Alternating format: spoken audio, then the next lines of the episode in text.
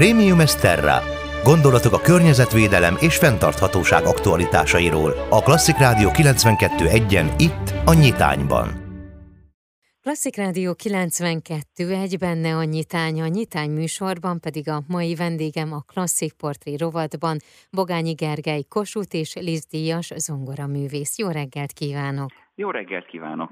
Hogy van, hogy érzi magát, hogy telnek a mindennapjai mostanában? Köszönöm szépen, nagyon aktívan, sok mindenre készülök, és gyakorlok is, olvasok is, és hát elég sokat dolgozom, nyugodtan mondhatjuk, hogy reggeltől estig, kora reggeltől késő estig. Igen, ezt most olyan jó hallani, hogy most mindenki ezt mondja, hogy olyan jó, hogy lehet dolgozni, és ezt az időszakot most mindenki nagyon-nagyon élvezi, attól függetlenül, hogy nagyon sok munka van. Hát tényleg nagyon sok munka van, pandémiai ideje alatt is ugyan ilyen intenzíven dolgoztam, valahogy úgy alakult, hogy mindig találok elegendő munkát, akkor, akkor inkább komponálással, elmélkedéssel, írással foglalkoztam. Most pedig hát ugye ismét vannak koncertek is. Milyen koncertek vannak mostanában Magyarországon vagy külföldön inkább? Mi a jellemző? Egy kicsit összevisszasága jellemző ahhoz képest, amilyen rendszer volt ugye korábban, olyan értelemben, hogy gyorsan történnek a dolgok, még az előbb fölborult rendszert kell egy picit helyrehozni, mondjuk külföldön sokszor ezt tapasztalom, Ugyanakkor én nagyon szeretem, hogy gyorsabban és rövidebb reagálási idővel lehet tervezni. Úgyhogy külföldre is járok, és hát itthon is koncertezem. Azt gondolom, hogy a hallgatóinknak egyáltalán nem kell bemutatni önt, és biztos vagyok benne, hogy a, a nevével is találkoztak már, és koncertjein is jártak. De azért szeretném megkérdezni, aki esetleg nem tudja, vagy nem tudja rögtön beazonosítani, hogy hogy alakult az élete mostanáig. Persze, én zenész családba születtem, és ez egy nagyon automatikus, természetes folyamat volt, hogy zongorázni kezdtem. Otthon volt ugye zongora, mindig szólt a zene, ugye a jó zene, hát akkor ez klasszikus zene volt nyilván kizárólag, de hát nem csak Bach és Mozart, hanem zenék, mindenféle egyéb zene is. Zongorista lettem, nagyon szeretem, azt hiszem a jó Istentől kaptam hozzá érzékenységet is, némi tehetséget is, és az egész életem koncertezéssel, zongorázással telt. A zeneszerzői oldala az mikor fejlődött ki? Nem biztos, hogy ez a legjobb szó, inkább mikor mutatkozott meg először, így kérdezem. Igen, ez egy nagyon jó kérdés nálam, ez alakult folyamatosan. Kiskoromban is voltak ilyen improvizációs órák is még 9-10 éves koromban, és, és onnantól kezdve is állandóan nagyon érdekelt ez a dolog, hogy oké, okay, mindig más zeneművész komponista zenéjét játszuk, de mi lenne, hogyha egyszer végre lenne egy kis időm és saját gondolataimat papírra vetni, és hát ezek, ezek így alakultak az elmúlt években, és most szerencsére egy picit több időm volt ezzel foglalkozni.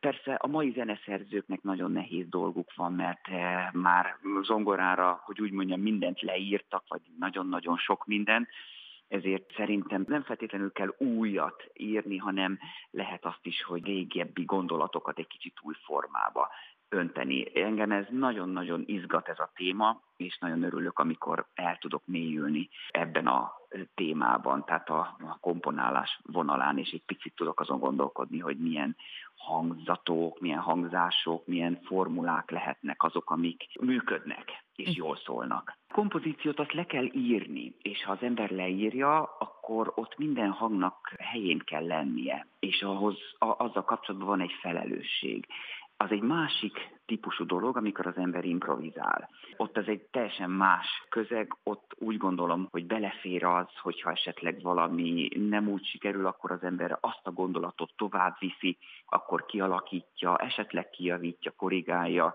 Az egy teljesen más formája az alkotó művészetnek. Én azt is nagyon kedvelem, de, de az mégis, tehát jön és megy uh-huh. a papíron pedig ott maradnak a hangok, és ezért úgy gondolom, hogy a, a, azt nagyon át kell gondolni. Rengeteg hangulatú darab és zenemű kerül közel önhöz, de meg tudja esetleg azt határozni, hogy attól függően mikor milyen hangulata van, mi az, amit szeret mondjuk hallgatni vagy játszani?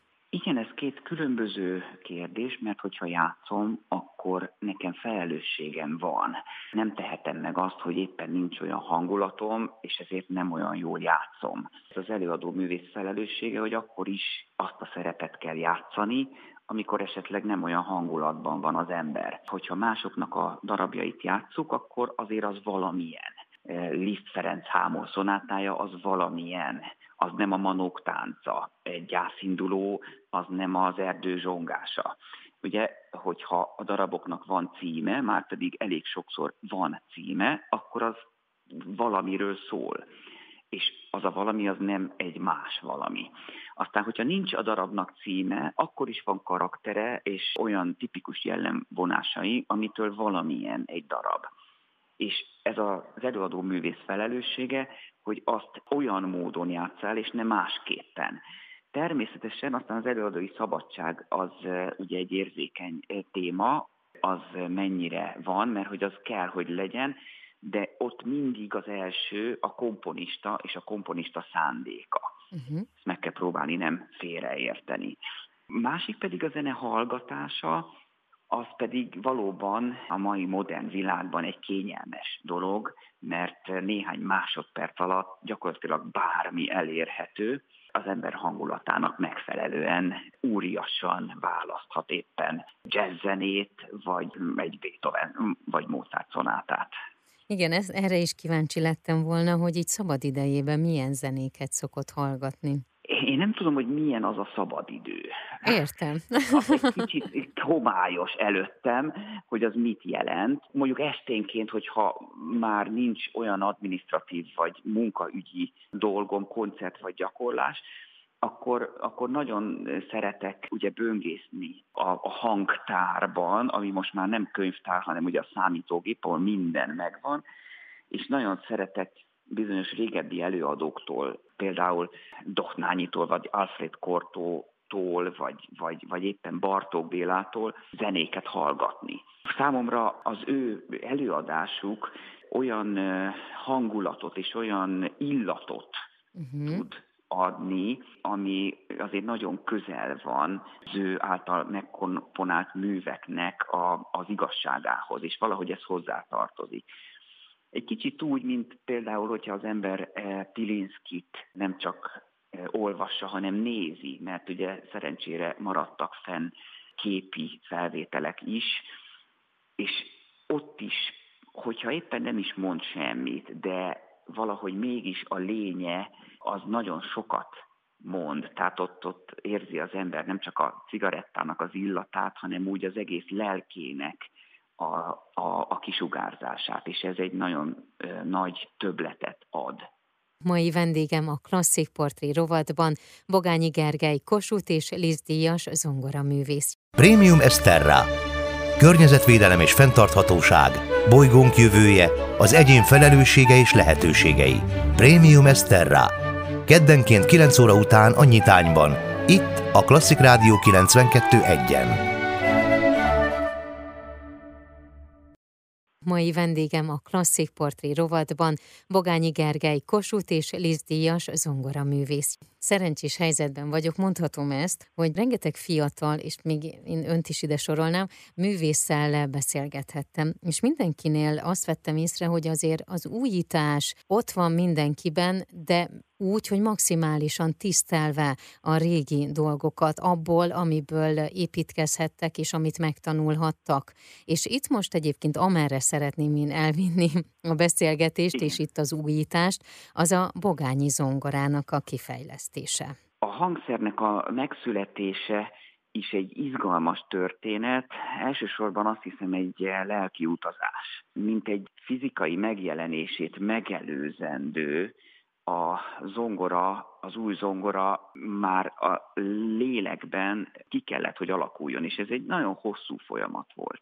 Úgy érzem, hogy ennek a hangszernek meg kellett születnie, azt is érzem, hogy ennek a hangszernek Magyarországon kellett megszületnie, ennek jelentősége van. Ugye pontosan én is így gondolom, ahogy az előbb említette, hogy a hagyományokat nem lehet átlépni, tehát nem lehet úgy valami újat kitalálni, hogy az ne épüljön valamire, ami már értékes.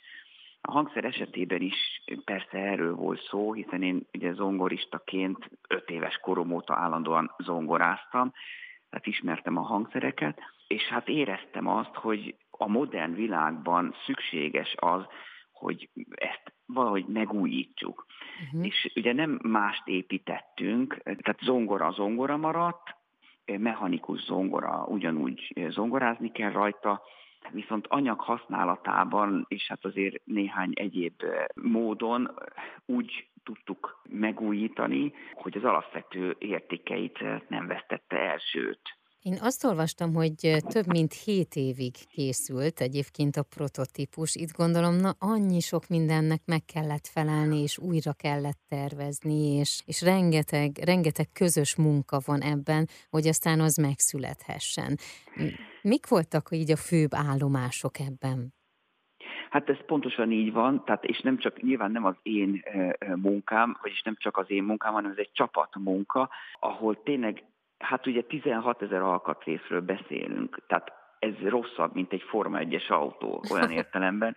Tehát nem csak szám szerint több alkatrész van benne, hanem ugye mivel hangszer, ezért nem csak teljesítményre van predestinálva, hanem egy, nem azt mondom, hogy ideológiát, hanem egy, inkább egy lelkiséget is kell, hogy tükrözzön. Egy olyan, olyan pluszt, ami hát a zenében ugye van, és pont ezért tudjuk eljátszani, mert elmondani nem tudjuk, mert el tudnánk mondani, nem kéne eljátszani. Uh-huh. És ugye a hangszer az a zenét képviseli, tehát egy, a zenét hordozza magában, kénytelen e, egyfajta lelkitárgy is lenni. Ugye nem véletlen, hogy mondják azt, hogy még egy autóra is szokták mondani, hogy ennek az autónak lelke van. Hát aztán mennyire, mennyire inkább egy hangszernek lelke van, amin játszanak, tehát amit egy hegedű esetében is, ugye az ember, vagy egy cselló esetében, ugye kvázi megöleli, tehát állandóan foglalkozik vele. Az zongora nem kevésbé ilyen. És valóban itt egyesülnie kell a lelki megújulásnak egy fizikai manifestációval, ami szintén megújul. Egyébként a hangszer technikai értelemben, a mi új hangszerünk ugye technikai értelemben is megújult, viszont kinézetileg is, és ez, ez rögtön a kezdetben, a kezdet kezdetén fontos szempont volt számunkra, mert én azt éreztem, új bort új hordóba, tehát uh-huh. kell, hogy hogy egy új, modern megjelenése is legyen az új hangszerünknek, és nagyon-nagyon örülök annak, hogy Üveges Péter formatervező barátommal már több mint tíz éve együtt dolgozunk, és hogy ő aztán végül megálmodta ezt a formát sok-sok beszélgetés után. 2015-ben ismerhette meg egyébként a nyilvánosság ezt az új típusú hangversenyzongorát, de bennem felmerült az a kérdés, hogy a bogányi zongorának milyen lelke van? Igen, ez egy nagyon jó kérdés. Valószínűleg a mi csapatunk szellemisége is valamennyire benne kell, hogy legyen, hiszen mi vagyunk aktívan a, a, az elkészítői a hangszernek, de azt hiszem, hogy ez körülbelül olyan, mint a zenemű és az előadó. Tehát alapvetően a komponistának az ötletét kell megvalósítanunk, uh-huh. és itt a komponista az, az lehet, hogy egy fölsőbb lélek volt, aki, akik minket inspiráltak arra, hogy ezt az új hangszert elkészítsük de hát nyilván a mi eh, munkánk és eh, szellemiségünk is azért azt hiszem, hogy fontos. Hol találhatóak meg ezek a zongorák Magyarországon, illetve külföldön? Igen, Magyarországon is vannak új hangszereink, például épp a Kertész intézetben, méghozzá egy elég különleges hangszer, ami a kinézetét illeti, egészen rendkívüli. Egyébként pedig hát külföldön is elég sok helyen vannak már hangszereink, Amerikán kívül még Afrikában is, sőt a tengeren is himbálózik valahol. Hűha. Mit gondol, miért, miért olyan fontos a, a gyerekeknek a zenei nevelése, és illetve az, hogy ezt az egyedülálló kincset, ezt megőrizzük és továbbadjuk nekik? Döntő kérdés.